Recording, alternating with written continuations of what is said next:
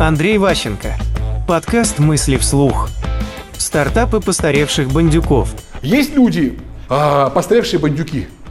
Ребята, которые сделали бизнес, выжили там в 90-е и все такое прочее, и они скучают по своей бурной молодости. Они готовы ввязаться в драку, ему скучно про ебеду, про, там, про ревенью, опять слушать, читать, ни хрена непонятно, тоска. Они уверенные, они не бюрократы, они не профессионалы, они готовы на самую сумасшедшую аферу ради охрененного вознаграждения. И им нужно от вас, что нужно, куда влезть, чтобы получить 10 тысяч годовых. Вы начинаете, у нас надежная компания, у нас такой бренд, мы такие все надежные, аккуратные. Пошел ты лесом. Чего ты мне все это загоняешь? У меня вот есть деньги, я готов рискнуть. Предложи мне интересную, пусть опасную идею, но интересную, в которую я готов ввязаться и принять на себя риск.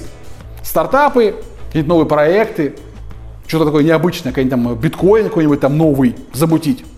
В зависимости от того, кто перед вами, разный акцент. Мысли вслух.